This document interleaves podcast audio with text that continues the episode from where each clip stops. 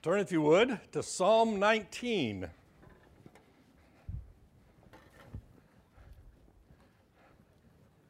Yes, all of our kids are beginning to show up. Grandchild number one and, and his parents showed up at 1.30 a.m.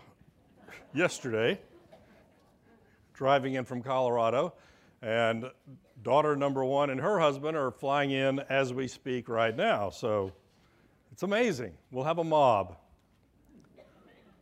Psalm 19 The heavens declare the glory of God, and the sky above proclaims his handiwork.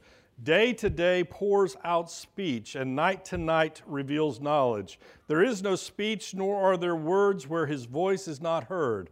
Their voice goes out through all the earth, and their words to the end of the world. In them he has set a tent for the sun, which comes out like a bridegroom leaving his chamber, and like a strong man runs its course with joy. Its rising is from the end of the heavens, and its circuit to the end of them, and there is nothing hidden from its heat. Psalm 19 is going to talk to us about how we know about God. We have discussed in here before that commonly we talk about two ways that God reveals himself to humanity. The first is through creation, and the second is through his word. Through his creation, as we look at nature, we learn things about God. There is some speculation that if we had not fallen, if Adam and Eve had not fallen into sin, creation itself would have been enough to reveal to us the truth about God. But in our fallen nature, more is needed. So the second half of Psalm 19 is going to talk about His Word.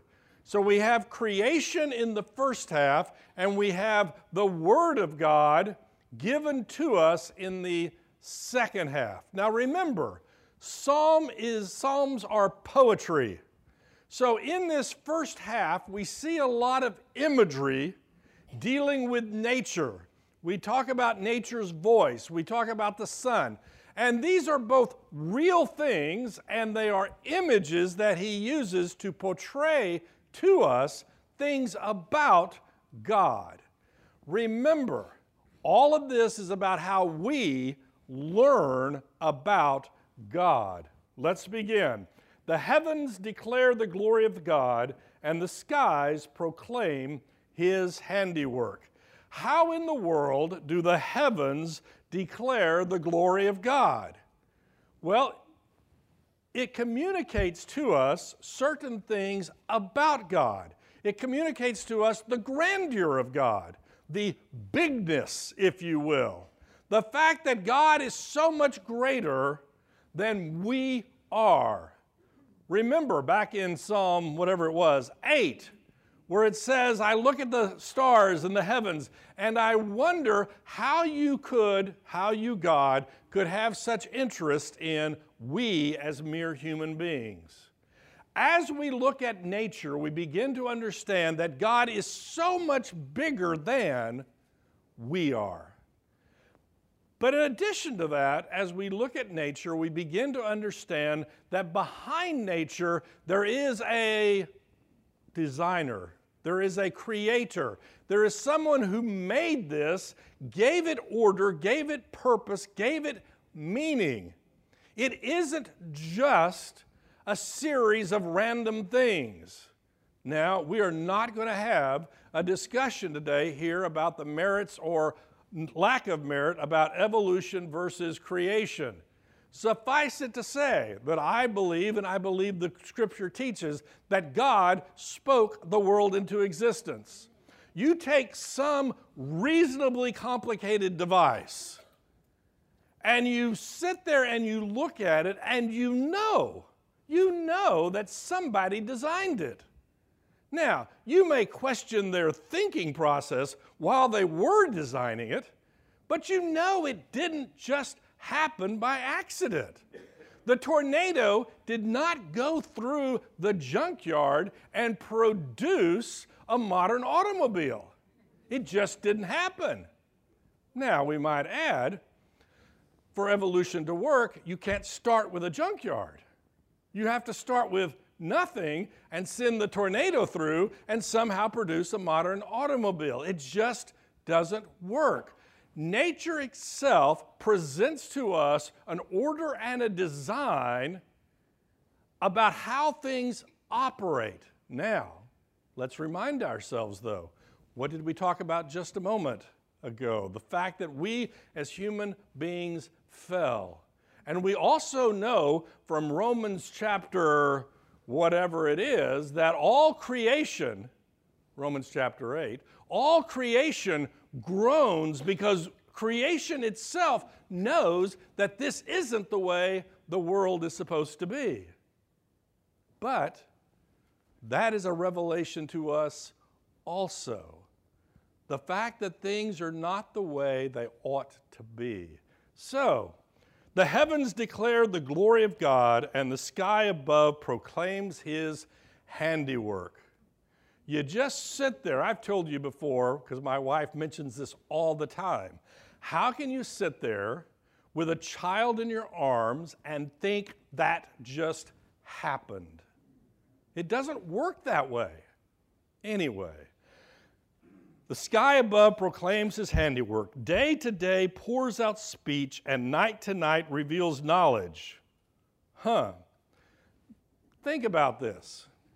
You're sitting out there in your yard at night and you're listening. What kind of speech do you hear? Or I guess I should say, what kind of speech do you not hear? You don't hear nature speaking words, at least not usually. What you hear, though, is nature proclaiming the glory of God. It is pouring out speech that produces knowledge, even though it isn't like the speech that you and I may use when we communicate with God it, with each other, excuse me. It is God communicating to us. Nature itself is trying to tell you something. And guess what? You're probably not listening. You're probably not. If you're anywhere like my kids, it's because you've got your earbuds plugged in your ears and you're just not listening. We do not pay attention to creation and what it tells us about God.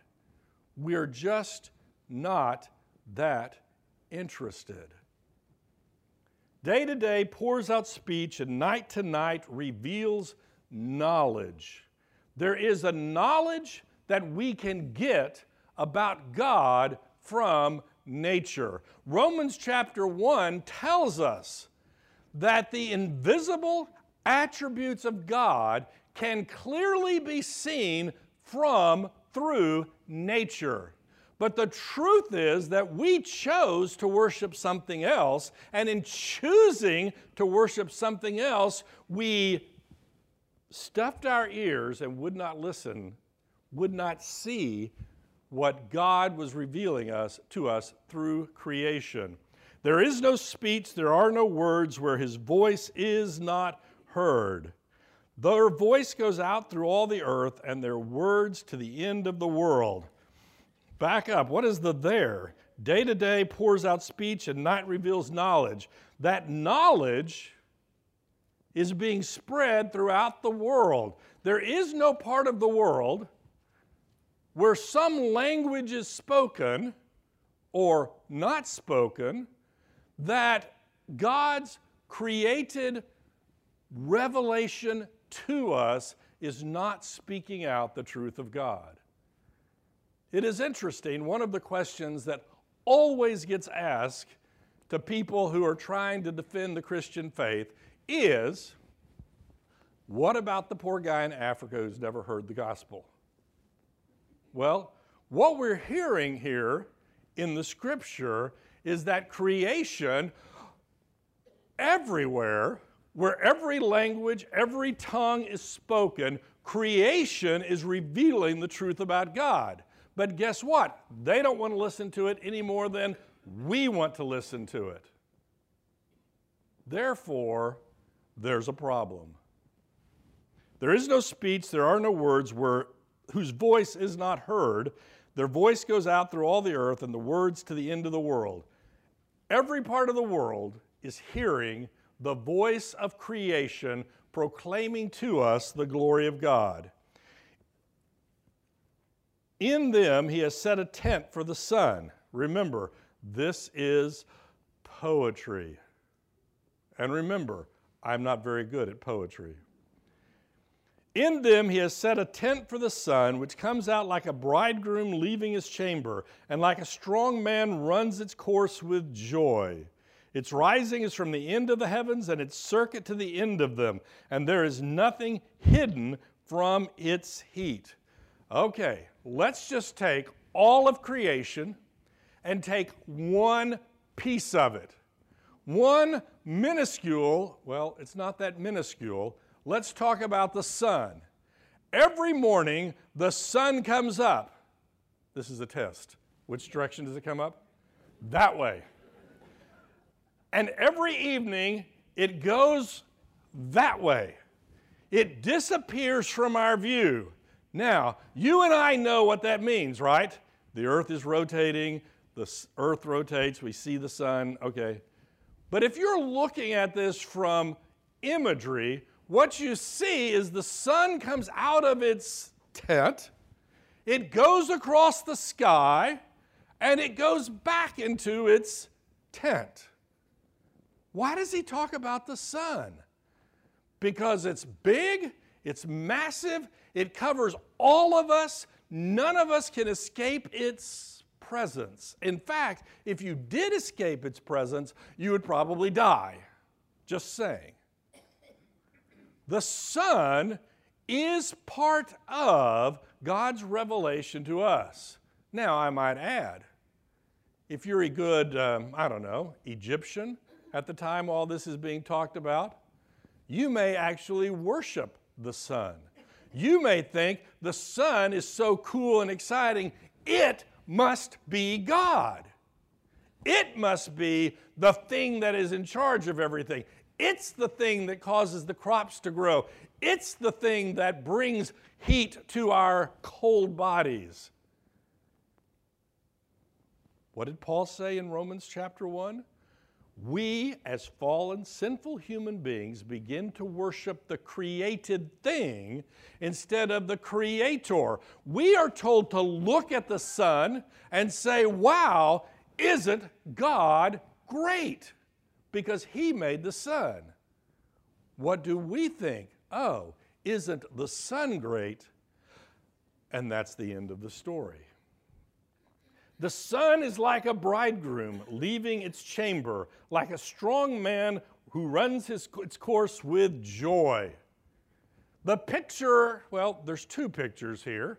One of them is the bridegroom. The bridegroom comes to get the bride. We see this in the Old Testament, we see this in the New Testament.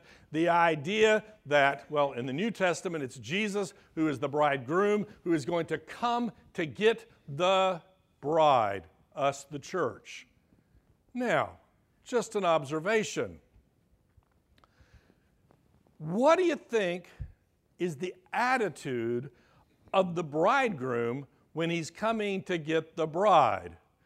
oh shoot, what have I gotten myself into? no, I doubt it. It's joy. It is joy of, oh, I am coming to receive my bride. This is interesting, by the way. Did I tell you this is poetry? the sun comes with joy to go through its course. Now, why would the sun, an inanimate object, come with joy? Because all of creation, except human beings, all of creation finds joy in doing what it was created to do. It's just us that messed everything up. The sun joyfully, like the bridegroom, joyfully fulfills the mission that God has appointed it to do. But remember, it's poetry. It reveals truths about God by human, using human imagery. The rising is from the end of the heavens and its circuit to the end of them, and there is nothing hidden from its heat. You would freeze to death in the absence of the heat of the sun. I mean, it's just plain basic physics. In the absence of the heat, you're going to die. But the heat of the sun covers all of the world like God's revelation through nature. We could stop there, except for the fact that you and I are fallen human creatures, and God knew that we needed more. And what God gives us is His direct revelation through His Word. I might add, what is the best example of that word? The second answer is the Bible. The first answer is the Son of God, Jesus. But we'll deal with the Bible right now. Verse 7 The law of the Lord is perfect, reviving the soul. The testimony of the Lord is sure, making wise the simple. The precepts of the Lord are right rejoicing the heart. The commandment of the Lord is pure, enlightening the eyes. The fear of the Lord is clean, enduring forever. The rules of the Lord are true and righteous altogether. More to be desired are they than gold, even such fine gold, sweeter also than honey and drippings of the honeycomb. Let's just stop right there we see in here a series of words used to describe the Word of God. If you want to jump ahead to Psalm 119, don't do it because we're not going there. What you see here is Psalm 119 in miniature. Psalm 119 is the longest chapter in the Bible. It is a series of discussions about the wonders and glories and beauty of the law of God. So, the first obvious question that we have is what is meant by the law of God? There's actually a series of words here the law, the testimony, the precepts, the commandment, the fear, the rules. Now, some commentaries go to great lengths to talk about how these words all differ from each other. And they do, okay? And it's cool stuff. But when you get over to Psalm 119 and it starts repeating these, there are others who think it was just a poetic device. All of them are basically talking about the same thing, which is God's revelation to us, God's word given to us. You know, we think about the law, and the first thing that comes to our mind is the Ten Commandments Thou shalt not, thou shalt not, thou shalt, thou shalt not, okay? But when a good Jewish reader of this time would talk about the law, he would talk about the first five books of the Old Testament Genesis, Exodus, Leviticus, Numbers, and Deuteronomy, the Torah. Those are the law. So it's a much broader picture. I'm going to take the view that this is basically anything that God has communicated to us. Obviously, when David is writing this, he knows nothing about Matthew, Mark, Luke, John, etc., etc. Nothing about them. He doesn't know about Micah, Isaiah, Jeremiah. He doesn't know about any of those things. But what he knows is that God has communicated, and that what God has communicated is perfect and good. And I am going to take the position that that applies to everything that God has communicated to us. So we're going to talk about this, and we're going to use the idea that when he says the law, the testimony, the precepts, the commandment, we're talking about God's revelation to us. Everything that God has sent to his the writers, he inspired them, he told them this is what you need to write, and that's what we have as the scripture today. So, what do we learn from this passage about what God has revealed to us? The law of the Lord is perfect, reviving the soul. Now, before we get to the perfect part, let's talk about the words in between. The law of the Lord, hmm, the precepts of the Lord, the commandments of the Lord, the fear of the Lord, the rules of the Lord. What is the common denominator of all of these? The Lord. This is the covenant God that established a covenant relationship with the nation of Israel, who has a covenant relationship with us today.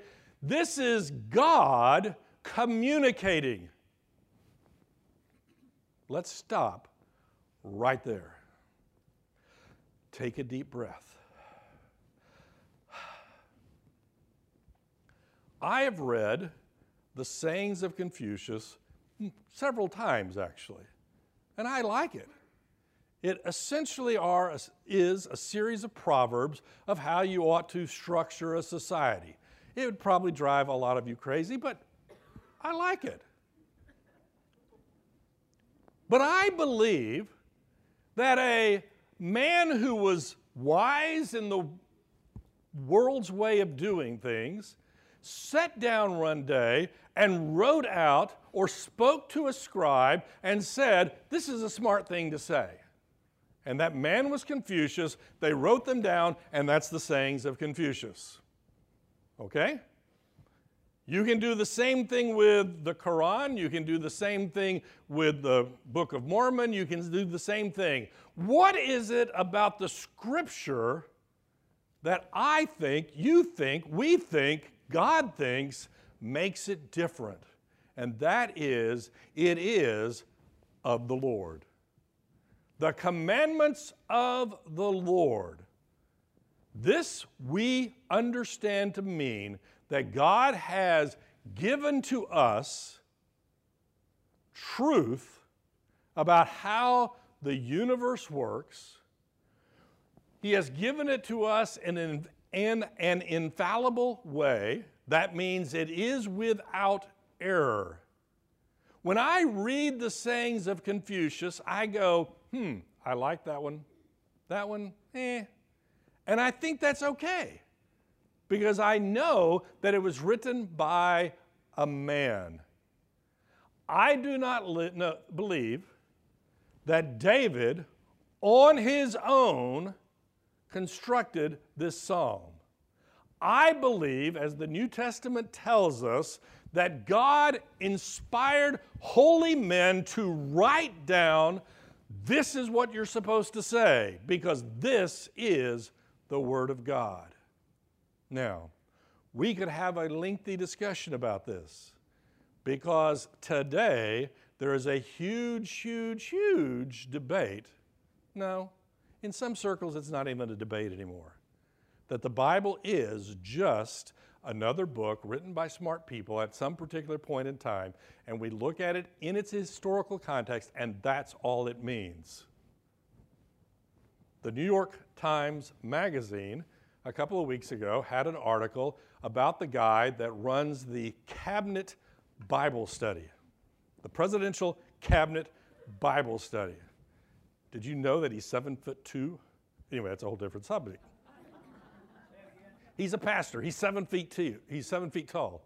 Anyway, he's a pastor and he leads the Bible study. Well, two issues later, they have letters to the editor, and one of the letters just said, Do you really want somebody who believes the Bible is absolutely true to be around these powerful people? We all know it's just made up. Guess what? I do not believe it was all made up. Now, as I said, you and I could have a long discussion, a long argument to try to convince you of that. Today, since we are in this church, I have the privilege of just telling you, assuming that we understand the Bible is of the Lord.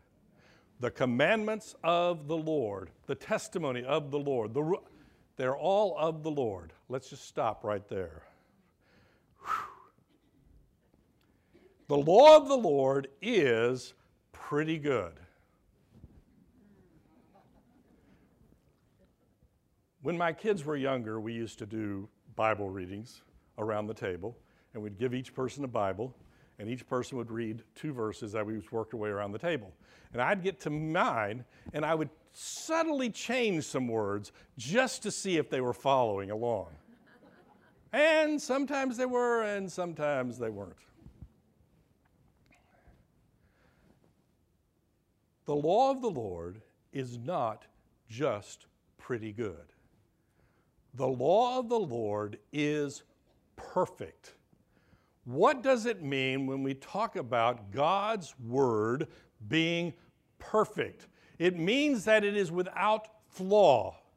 This is not a term paper written by some high schooler that probably has a few dozen typos in it. They're not there.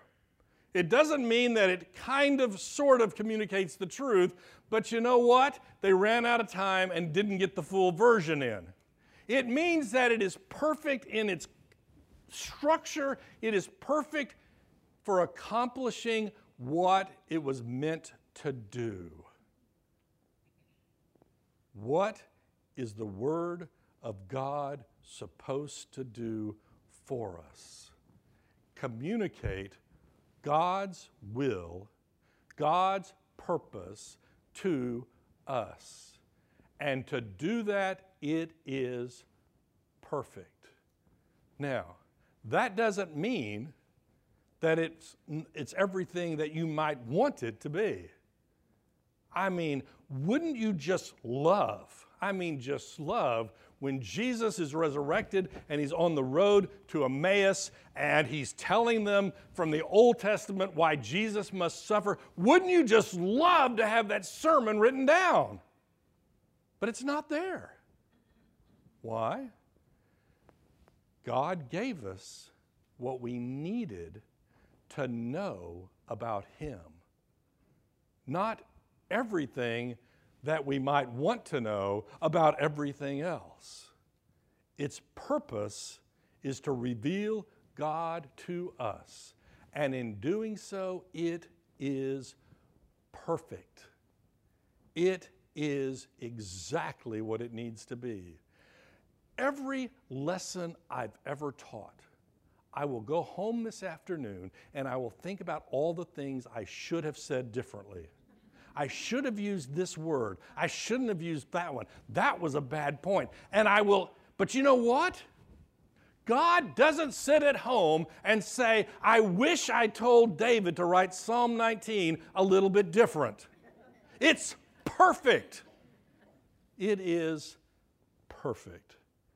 And what does it do for us? The law of the Lord is perfect, it revives the soul. We are spiritual, physical beings. We have a soul, we have a body. We have a spirit, we have a body. There are those who speculate that we are a physical being that happens to have a spirit. There are others who speculate we are a spiritual being that happens to have a body. I happen to like that idea. But the reality is they're inseparable. That is who God created us to be. But sometimes when our body is weary, our spirit is weary. Sometimes our spirit is weary, and we see that manifest in our bodily activities. They are merged together, and when our body is weary, what do we do? We take a nap, we eat something. It revives our body. It is nourishment to our body. What is it that revives our soul? The Word of God. God speaking to you. But wait, He's not speaking to me. He's writing some strange words here on this paper. No, he's speaking to you. And if you are a believer, you have the Holy Spirit inside you to tell you to revive your soul using the words of God. Go find you a good psalm. Oh, ah, we're reading one. And let it revive your soul. In the same way that our bodies will decay and fall apart in the absence of nourishment, our souls will decay and fall away in the absence of the Word of God. It is the nourishment that is given to us. The law of the Lord is perfect, reviving the soul. The testimony of the Lord is sure, making wise the simple. Let's have a show of hands. No, it's not. How many of you are simple? I'm not going to ask you how many of you are wise, because if you held up your hand, you're probably wrong. And if you didn't hold up your hand, you could be right. In the book of Proverbs, we have a set of different types of people that the book of Proverbs deals with. There is the fool. The fool looks at God and says, Nope. He says there is no God. He has rejected the truth. The wise listen to the word of God. They put it into practice. They are putting it into their lives. They are living wise lives. But who are the simple? The simple are those who just don't know. The best example of a simple person would be a child. They just don't know. Unfortunately, we have lots of people who are adults who just don't know. Now, at some point, if you're too far along the path of life and you're still a simple person, it probably means that you heard the truth and you rejected it. But somebody's phone's going off. it stopped. But, but, how do the simple become wise? This is an easy question. By listening to the Word of God. You go, I'm in some situation, and I don't know what to do. I don't.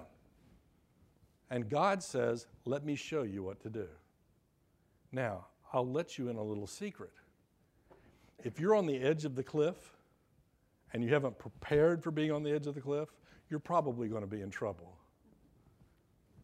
What you need to do is take the Word of God, allow the Word of God to work in your life so that when the difficult times come, you have the wisdom and understanding to survive.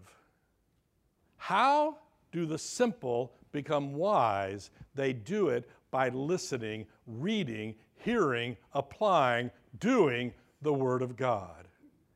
And you know what?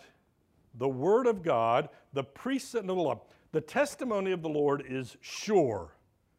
What does the word sure mean in this context? Pardon? True. The true. It's true. Okay? It's not some kind of, well, it might help you along. You know, this thing, this piece of paper that I give you, might help you in your quest to become a wise person, but I'm not sure. No, the testimony of the Lord is sure. It will accomplish its goal in your life if we let it do that. The precepts of the Lord are right, rejoicing the heart. That's pretty simple, right? What can we say about the Word of God. It is right.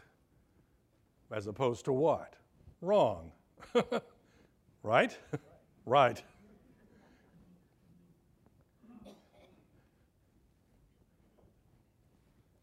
Whenever I read something, I'm always asking myself, is this right? Is it true? And most things written by human beings, no, let's back up.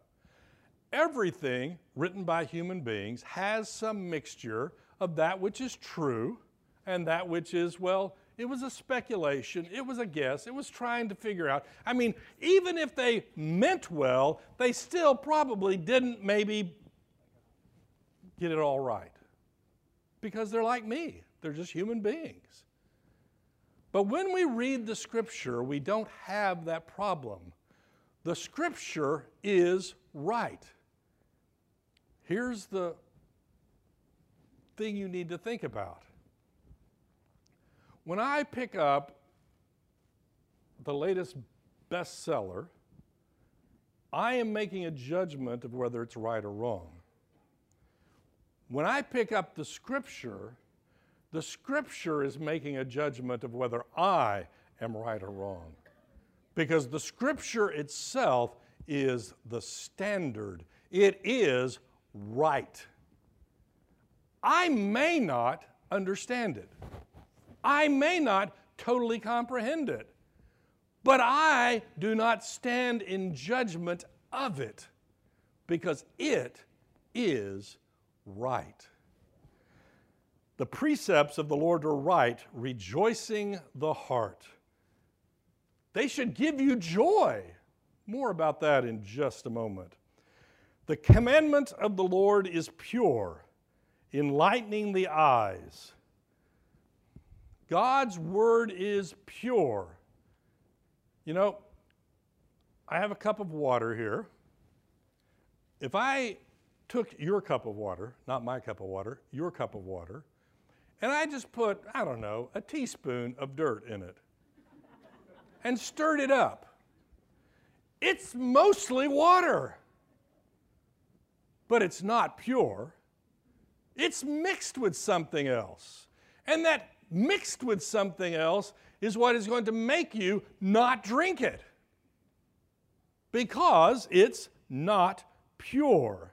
The commandment of the Lord is pure, enlightening the eyes. Why do your eyes need enlightening? I'll give you a hint. Go to the middle of nowhere, Colorado, at 2 a.m. with no light on, on a night that has no moon, and it's going to be dark. Okay? You're going to get up and you're going to start walking and you're going to run into a tree. You're going to trip over a bush. You're going to fall over a rock and some large creature is going to sneak up behind you and eat you. Just saying, could happen. Why? Because it's dark. You cannot see. What you need is light. What you need is enlightenment. You know, we have this period of history called the Enlightenment, right? What does that mean? The light bulb was turned on and things were illuminated. Now, I might add, just for historical context, they made that name up like they made up the name of the Dark Ages because they wanted the enlightenment to be so much better than the Dark Ages. Nobody in the Dark Ages called it the Dark Ages. They just wanted to show how much better they were than the Dark Ages.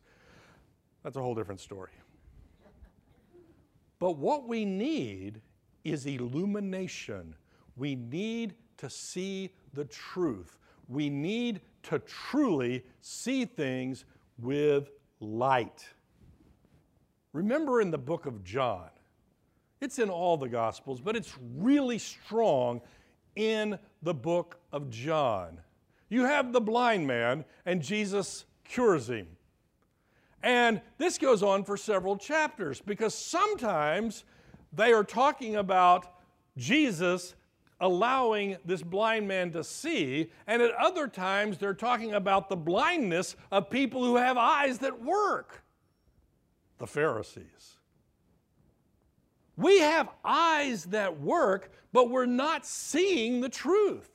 We are not enlightened. Why? because we do not understand God's Word. What is it that helps us to see things rightly, to see things correctly? It is God's Word. The fear of the Lord is clean, clean, enduring forever. It is not mixed with something that corrupts it. The rules of the Lord are true and righteous altogether. Right? Anybody want to argue this point? It is true. Not only is it true, it is the standard by which we judge truth.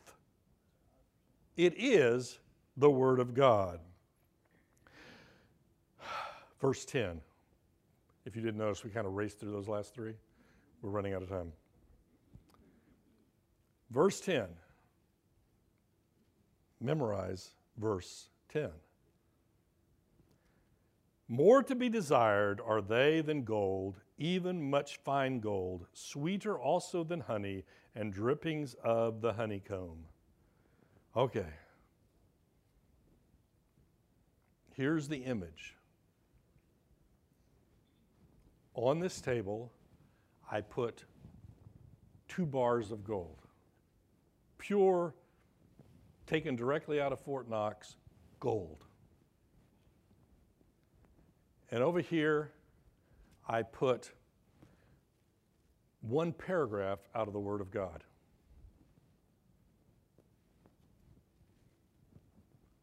Which one are you going to take home with you? The two bars of gold wouldn't last very long because we'd always think we could buy more of that if we have this. What the psalmist is trying to convince us of is that the Word of God is more valuable than any material thing in which we, as human beings, put value. Here's the question Is it more valuable to understand God and His Word? Is it more valuable to understand the truth that He reveals to us about how we are to live our lives? Is it more valuable to be right with God than to have all the wealth in the world?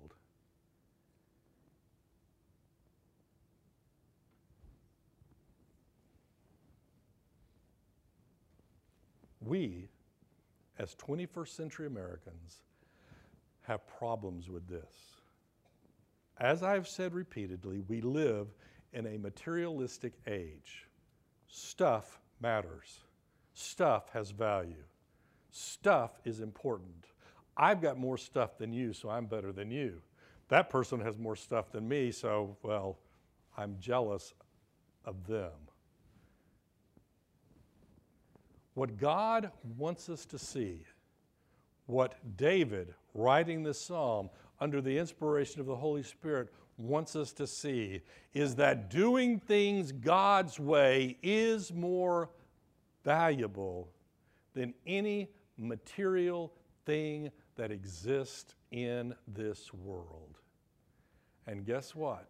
I'm not really sure that we believe that. But guess what? The rules of the Lord are true. They are sure. They are right. They are perfect. Verse 10 is true. Verse 10 is perfect. Verse 10 is right. It is clean. It is all of these things. And if we have trouble with verse 10, it isn't a problem of verse 10, it is a problem of we. Pretty simple, right? I'm just using this as an illustration to show you how the Word of God works on us. We don't work on the Word of God. We don't sit here with an eraser and I go, I don't like that verse, I'll erase it. In some of our lives, there will come an event where we can choose to do things God's way and suffer material problems, or we can choose not to do them God's way and get some material reward. Question Based on this verse, what ought you to do? We are to follow the Word of God at all times. Do you believe that the Word of God has value? Obviously, you believe it has some value. You come to this church to hear me talk about it, to hear the sermons about it. So you obviously believe it has value. That is rare in our society today. The question is do we, do we really believe that it is more valuable than whatever is the most valuable thing you can think of in our material world? Sweeter than honey and the drippings of the honeycomb. Now, I'm not a big fan of honey. I do like some nice fresh bread with honey butter on it. Mmm, that tastes good. More valuable. There are some people who would say that the Word of God being more valuable is like saying that um, broccoli is better for you than fried fish. Well, maybe it is, but who wants to eat broccoli, right? Oh, sorry. We begin to think that, yeah, it may be more important, but it doesn't taste very good.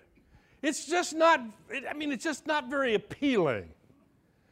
So, not only is the Word of God more valuable, He tells us it tastes better than anything you can imagine. Now, here's my second question. The first question was Do you think it's more valuable? Do you think it tastes better? What do you mean, taste? What does that mean? It means you desire it because it's pleasurable to you. David loved the Word of God. Sometimes it really messed up his life. When the prophet comes and says, You've taken somebody else's wife, and, Nathan, and David goes, Oh, you're right. And he writes this magnificent psalm about sinning against God. Here's the question If I told you you had to read your Bible an hour a day, I'm not going to tell you this, by the way, but let's say I did. Are you going to go, oh, shoot? It's like pulling out fingernails with a pair of pliers. You're going to make me do it. And my question is, why do we have that attitude? Why? The Word of God is more valuable than gold, and it tastes better than the sweetest thing they can imagine. Now, if we don't think it's more valuable than gold, is the problem with the Word of God or with us? It's with us. If reading the Scripture is not sweet to us, is the problem with the Scripture or is it with us? Now, I'll give you a little bit of an out, not too much. Maybe you're spending too much time in the book of Leviticus or Deuteronomy or Numbers. Just saying. But I would contend that all the Word of God is given to us to inspire us. Unfortunately, we are out of time. Maybe we'll finish this next week. More to be desired are they than gold, even much fine gold, sweeter also than honey and drippings of the honeycomb. Here would be my desire for you that you would sit down just not an hour, just a little bit, and taste how sweet the Word of God is. And I will tell you why you won't think it's sweet. Because for a long time, you'll sit there and go, uh, but I want to do this, and the Word of God is telling me not to do this, but I really want, uh, but the Word of, and I, I taught a worldview course one time. I've done it actually multiple times to high schoolers. And one of them finally told me, You're ruining all my movies. I said, I don't care if you go see the movies. I just want you to know what you're seeing. The Word of God reveals to us what we need to know. And our prayer is that we would let the Word of God change us rather than expecting us to be able to change the Word of God. Let's close in prayer. Dear Heavenly Father, thank you for your Word. I pray, Lord, that we would value it more than gold and seek it more than honey. For it's in Jesus' name we pray. Amen.